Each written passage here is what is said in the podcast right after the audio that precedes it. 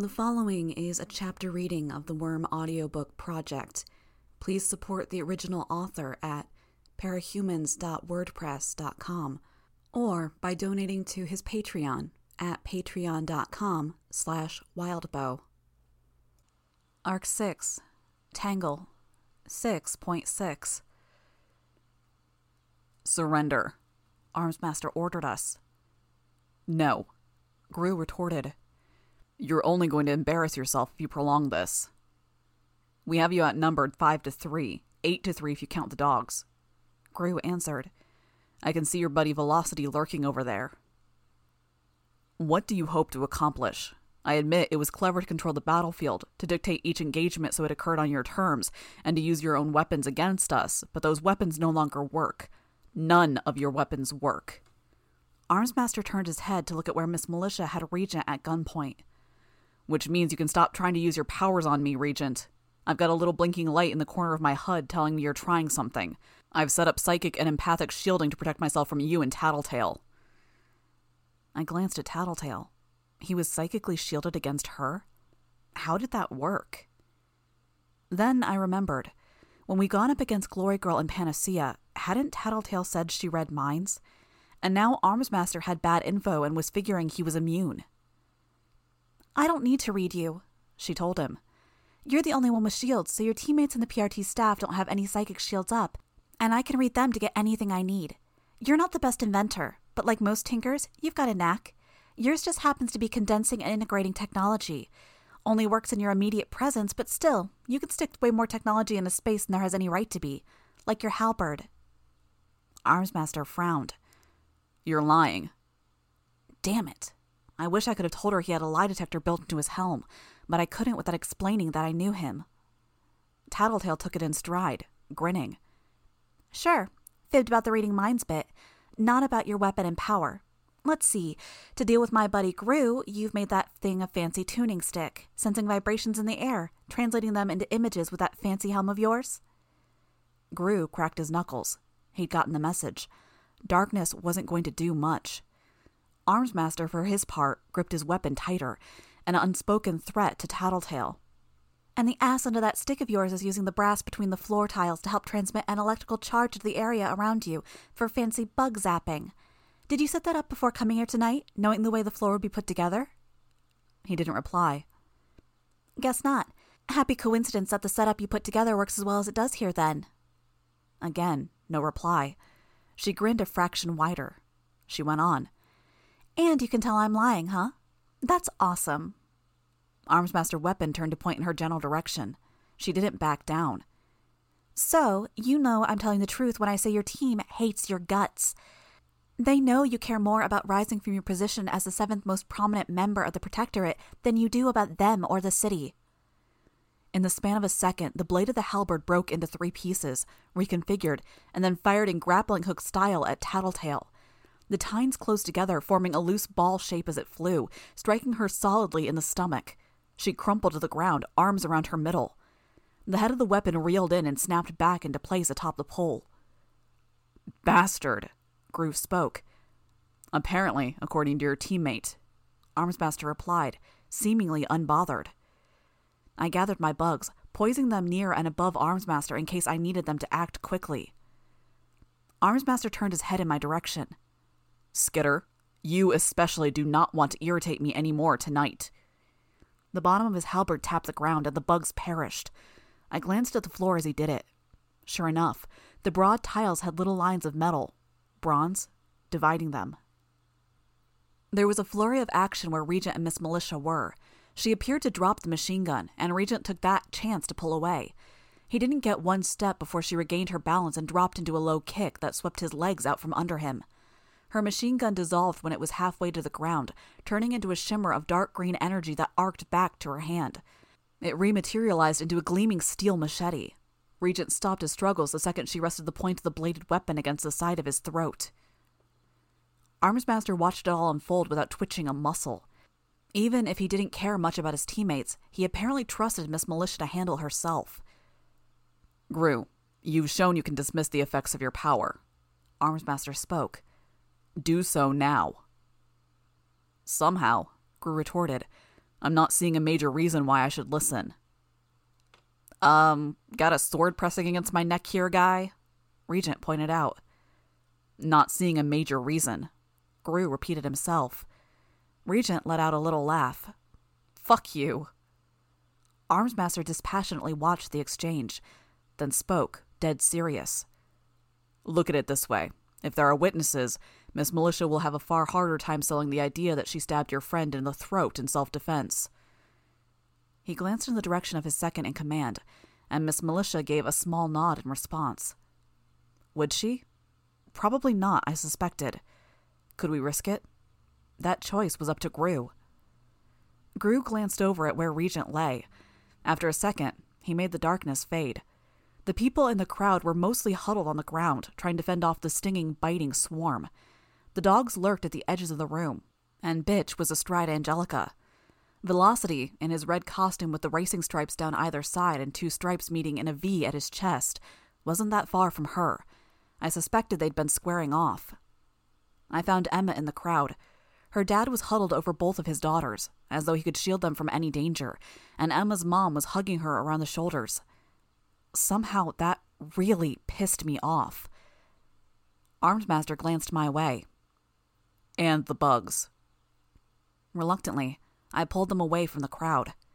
I settled the flying bugs on the intact portions of the ceiling. I glanced up at the bugs and sighed. Then I glanced at Emma again. This was really not how I wanted this to end. Me arrested, my scheme a failure, Emma getting off scot free with a family, friends, and no major consequences for all the shit she'd pulled. Sir, I spoke, trying to sound confident. Would Emma recognize my voice? Let me check on Tattletale. You can do that once you've surrendered, he spoke. He changed his posture so his halberd was pointing in my general direction. I winced. I did not want to get the same treatment Tattletale had received. Or would he not do it with people watching? My eyes darted in the direction of the crowd, to Tattletale, who didn't look up to talking. All eyes were on the scene. Why had he gone out of his way to get an audience? Could I use it? What had he been so upset about when I'd met him at the ferry? What had Tattletale gone out of her way to stress to us about Armsmaster? Reputation. I need to make sure you didn't do any serious damage. I spoke, just a hint of accusation in my voice. She's fine. I want to verify that for myself, I said, standing. How far can I push this? Please, she was surrendering and you hit her so hard. You're lying. The fuck she is, Regent joined in. Tattletale walks up to you, ready to be cuffed, and you smacked her across the room, you fucking lunatic. I didn't dare glance at the crowd. Armsmaster was the person we needed to get a reaction out of here. Enough. This is a fabrication, Miss Militia spoke, her voice raised maybe a bit to carry to the rest of the room. Why do you think we're so reluctant to surrender if that's the treatment we'll get? Regent shouted. It's not like we're not totally fucked. Miss Militia moved the machete to remind him it was there. Armsmaster's head turned toward me. This was my huge gamble. How would he respond? If he called me out as a traitor within the Undersiders, would people buy it? Would my team buy it? Or would it only hurt his credibility? He didn't know that Tattletale would be able to tell it was truth. Miss Militia has a blade at my teammate's throat. Grue broke the silence. I think it's pretty clear you don't pull your punches. Armsmaster turned to his teammate. Perhaps a less lethal weapon would be more appropriate. Miss Militia's eyebrows knit together in concern. Sir? Now. He left no room for argument. Then, to ensure they still had control of the situation, he turned to his nearest available hostage me. I was flat on my back and couldn't back away fast enough to escape, especially with my having to slip my arms from the straps that held the tank of containment foam to my back. He pointed the head of his weapon at me as he strode over to me. The threat of his firing it served to keep me subdued. I glanced at Grue, but he was frozen, Two of his teammates were at the mercy of the city's leading heroes.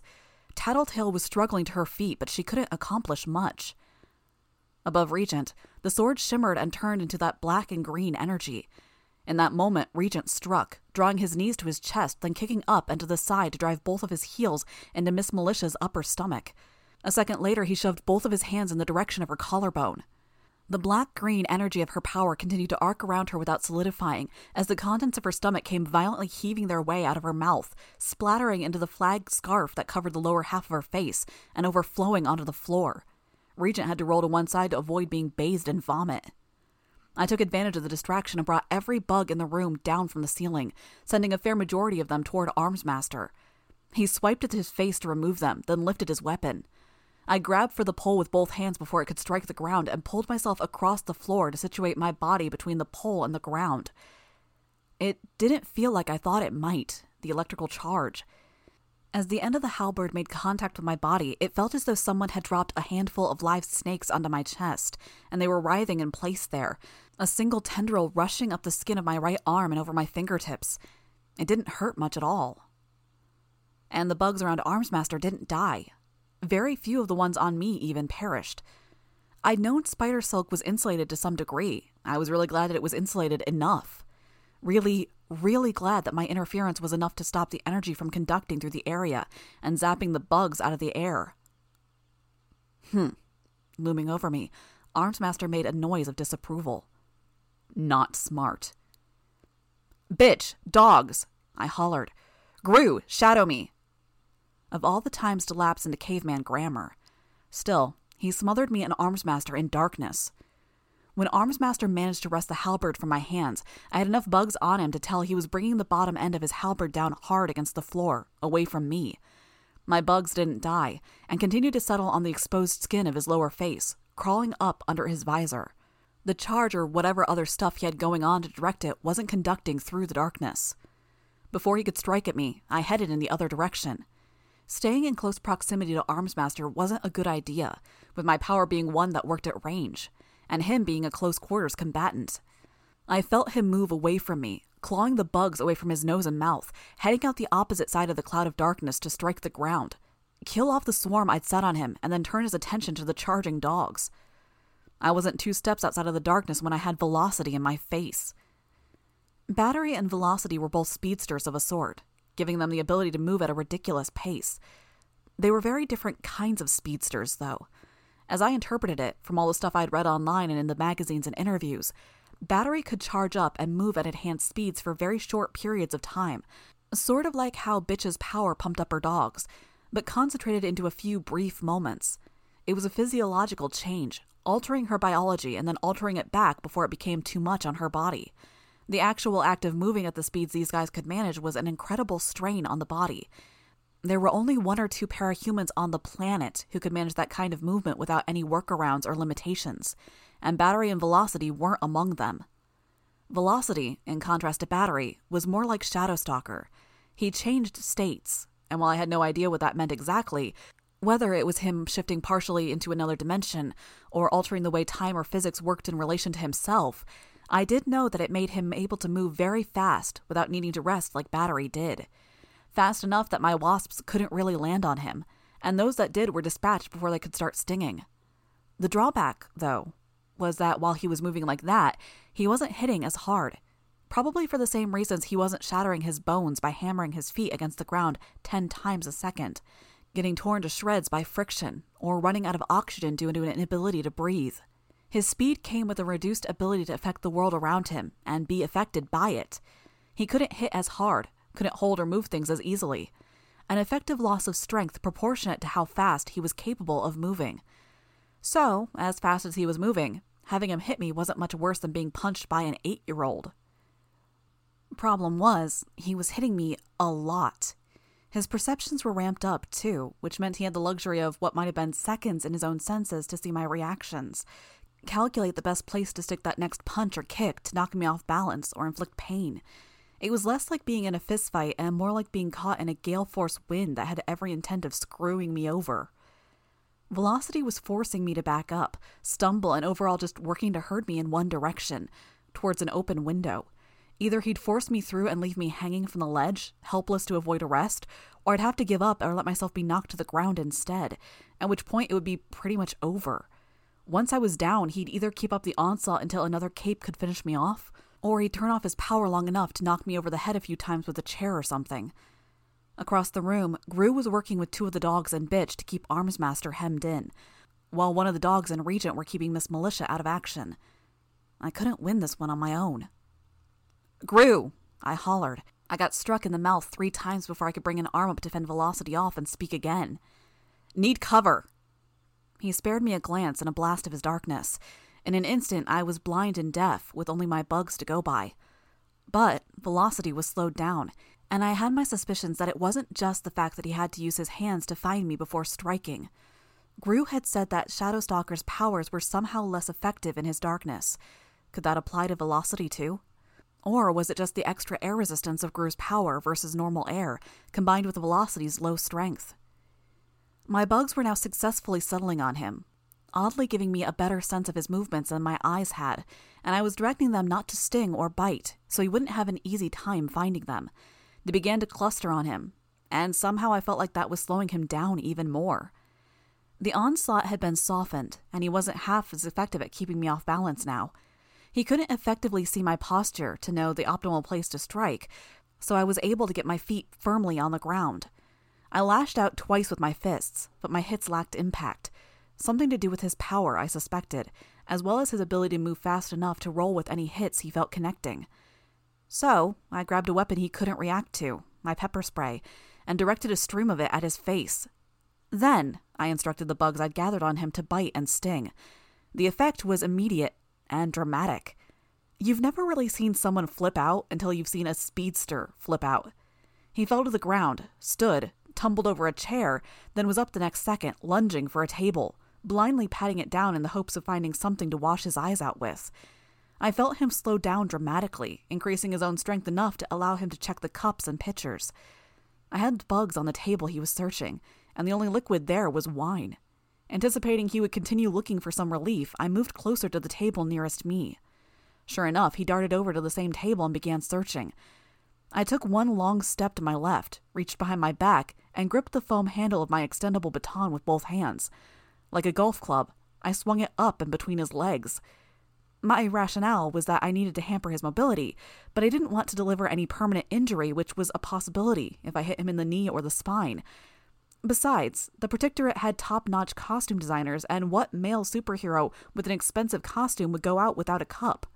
Right? Unless the thought crossed my mind as Velocity keeled over, he'd forgone the cup for extra mobility and to reduce friction. I'd find some way to make it up to him after all this was over with. He pulled weakly against my grip as I brought his left arm and his right leg together, cinching them together with a double set of plastic handcuffs. I then cuffed his right arm to the table in front of him. Velocity was out of action, for all intents and purposes. Though every impulse told me to get out of the darkness and get a look at what was going on, I stayed put, crouching and feeling out with my bugs. With their legs and bodies serving as thousands upon thousands of tiny fingers, I could feel out my surroundings. I got a sense of the situation. Since doing whatever he'd done to Miss Militia, Regent had taken to standing guard over her, he had one hand outstretched in her direction, while she struggled on the floor, dry heaving now, with her limbs twitching. Tattletale was with him, one hand still pressed to her stomach, but she was standing, watching the crowd for anyone who might step to Miss Militia's rescue. Which left only Armsmaster. Except only wasn't the right word. Bitch, her three dogs, and Grue had Armsmaster surrounded, and even with that, I got the impression he was in control of the situation. He'd formed the head of his halberd into a loose ball again, and had the chain he'd used for the grappling hook extended partially so it could serve as a flail. There was something of a stalemate as my teammates remained where they were, staying spaced out, just out of reach of the weapon. Armsmaster, for his part, was standing in a loose fighting posture, holding the long pole of his halberd as he swung the flail head in a loose figure eight. Brutus growled at his quarry, moving a half step too close, and Armsmaster seized the opportunity. The chain extended with a faint whir, and the flail moved with surprising quickness to collide with Brutus' shoulder. From Brutus' reaction, I would have thought he'd just been hit by a wrecking ball. Either Armsmaster was far stronger than he looked, or there was something about his weapon that was giving it a little extra oomph. Given that he was a tinker, it could have been anything. Armsmaster didn't stop at felling Brutus. As he finished giving the ball the necessary momentum, Armsmaster reversed his grip and lunged at Grue, swinging the bottom end of his weapon like a baseball bat. Grue avoided the swing by stepping back and ducking, but wasn't able to recover quick enough to avoid the follow up. Armsmaster kept moving forward, not pausing as he slammed the end of the pole back into one of his hands and rammed the midsection of the pole against Grue's chest, hard. Grue hit the ground with enough force that he almost bounced and was driven hard into the ground a second time as Armsmaster brought the end of the pole down into his stomach. Without thinking, I stepped forward out of the darkness, then stopped myself. What help could I offer by jumping in there? Bitch whistled for a dog to attack, but Armsmaster was already reacting, drawing his elbow against the chain to control the movement of the flail's head. He dropped the pole and grabbed the chain to pull the ball toward himself, caught it out of the air with his free hand, and, turning in a tight circle to preserve the momentum from the flail's head's flight, slammed it full force into Angelica's ear. Bitch had to skip back out of the way as Angelica collapsed to the ground where she'd been standing. Without glancing down, Armsmaster put one armored boot underneath the pole as it rebounded against the ground, then kicked it straight up to chest level. He caught his weapon with one hand and reeled it in. The flail head snapped back into a blade shape as it reconnected with the top of the pole. Two dogs and Grue down, and he made it look effortless. It struck me just what made Armsmaster a step above other tinkers, above other people with the ability to invent and perform mad science, and it wasn't the insane amount of training he had probably put himself through. Tinkers tended to have a knack, a special quantity specific to their work. According to Tattletale, Armsmaster's ability let him cram technology together and still have it work. Other Tinkers were limited in what they could carry and have access to at any given point in time. But Armsmaster? He had a solution for every problem he'd been able to think of without having to worry about economy of space and the room on his utility belt or whatever. And with all of that, his main gear, his armor and halberd, were still devastating and completely reliable in their own right. While Armsmaster had his back turned to her, I saw Tattletale step to one side, surreptitiously. Judas lunged, and in the same moment Armsmaster reacted, Tattletale made a move for the crowd, drawing her gun. I glanced toward Armsmaster, and my view of him was blocked as Judas collapsed to the ground between us. Through my bugs, I sensed him extend his weapon towards Tattletale, felt the recoil as the head of it rocketed off. The grappling hook caught her gun hand with enough force to screw up her aim, and the tines of the hook closed around her arm. He reeled in the chain at the same time he pulled it back toward him, and in doing so, flung Tattletale across the floor. The tines let her go just in time to send her careening into one of the flimsy cocktail tables. Armsmaster jerked the pull of his weapon to control the flight of the hook as it reeled back in, striking Tattletale's gun out of the air and shattering it into pieces. No hostages, he said. No guns. Grue started to stand, fell, then managed to stand successfully on his second try. The three dogs Armsmaster had dropped were taking longer to get upright. Angelica shook her head violently, twice, paused, then did it again. Armsmaster looked at Bitch, then slapped the pole of his weapon against the palm of his armored glove. Rachel Lindt, aka Hellhound. Armsmaster, aka Dickhole, bitch retorted. If this goes any further, I can't promise those animals of yours won't suffer permanent damage. I could see her eyes move behind the eye holes of her mask as she cast a sidelong glance to her left to look at Brutus, then to her right at Angelica. Then she met his gaze. You do lasting damage to any of them, we'll find you and do ten times worse to you. Trust me, old man, they know your smell. We can track you down. Again, the pole slapped against his glove with the sound of metal striking metal. His tone was measured as he asked her, Why risk it? You've already lost. We had enough footage of your dogs that I was able to put together a simulation of their fighting patterns. I know how they attack, how they react. I know how you think in a fight, the commands you give, and when. All of that is wired into my suit, into my heads up display. I know what you and your beasts are going to do before you've decided on it. None of you are walking away. It's not just me and the dogs. Bitch spoke. Your friends? I may not have a simulation set up for them, but I'm better than your leader, Grue. Stronger, better armored, better equipped, better trained. If your friend Regent turns his attention from Miss Militia for more than 20 seconds, she'll shoot one or all of you. Not that he could do anything against me if he bothered. Tattletale, unconscious. Skitter, not a threat. What was he doing? Why was he so focused on getting Bitch to admit it was over? Reputation yet again.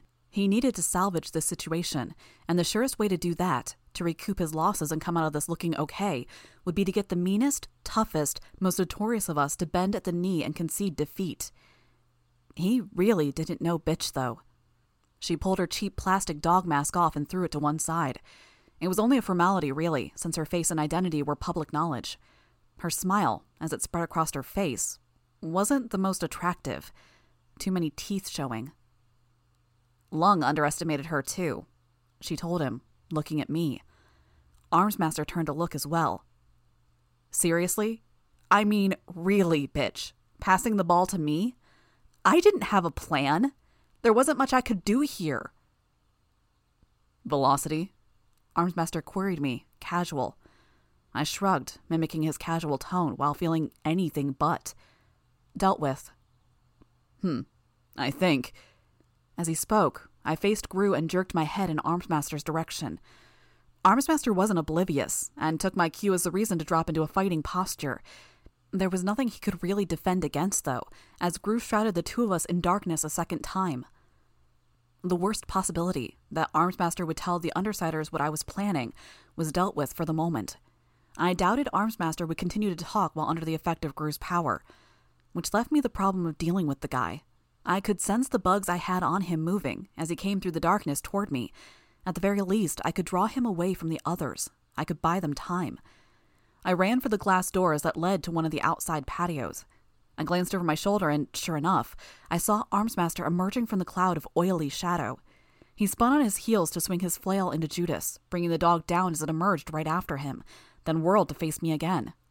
As I got outside, the chain reeled in, bringing the flail head back to the top of the weapon, he paused. Why? There was only one reason he'd be staying back and railing it in like that instead of closing the distance to get me in his reach. I took a guess. Knowing that the attack would come faster than I expected, from what had happened to Tattletale on two occasions, I threw myself to the floor of the patio. The ball came flying out of the end of the weapon, but my attempt to dodge did little good. He whipped the chain to shift the sphere's trajectory and simultaneously opened it into its oversized grappling hook form. The thing hit me in my side, with the tines passing over each of my shoulders and under my armpits. I grunted at the impact, and as I tried to stand, I nearly slipped on the excess chain that spooled around me in the grappling hook's wake. I felt the claws of the hook tighten around my chest. On the far side of the patio, Armsmaster planted his feet and raised his weapon to start reeling me in. No, no, no, no, no.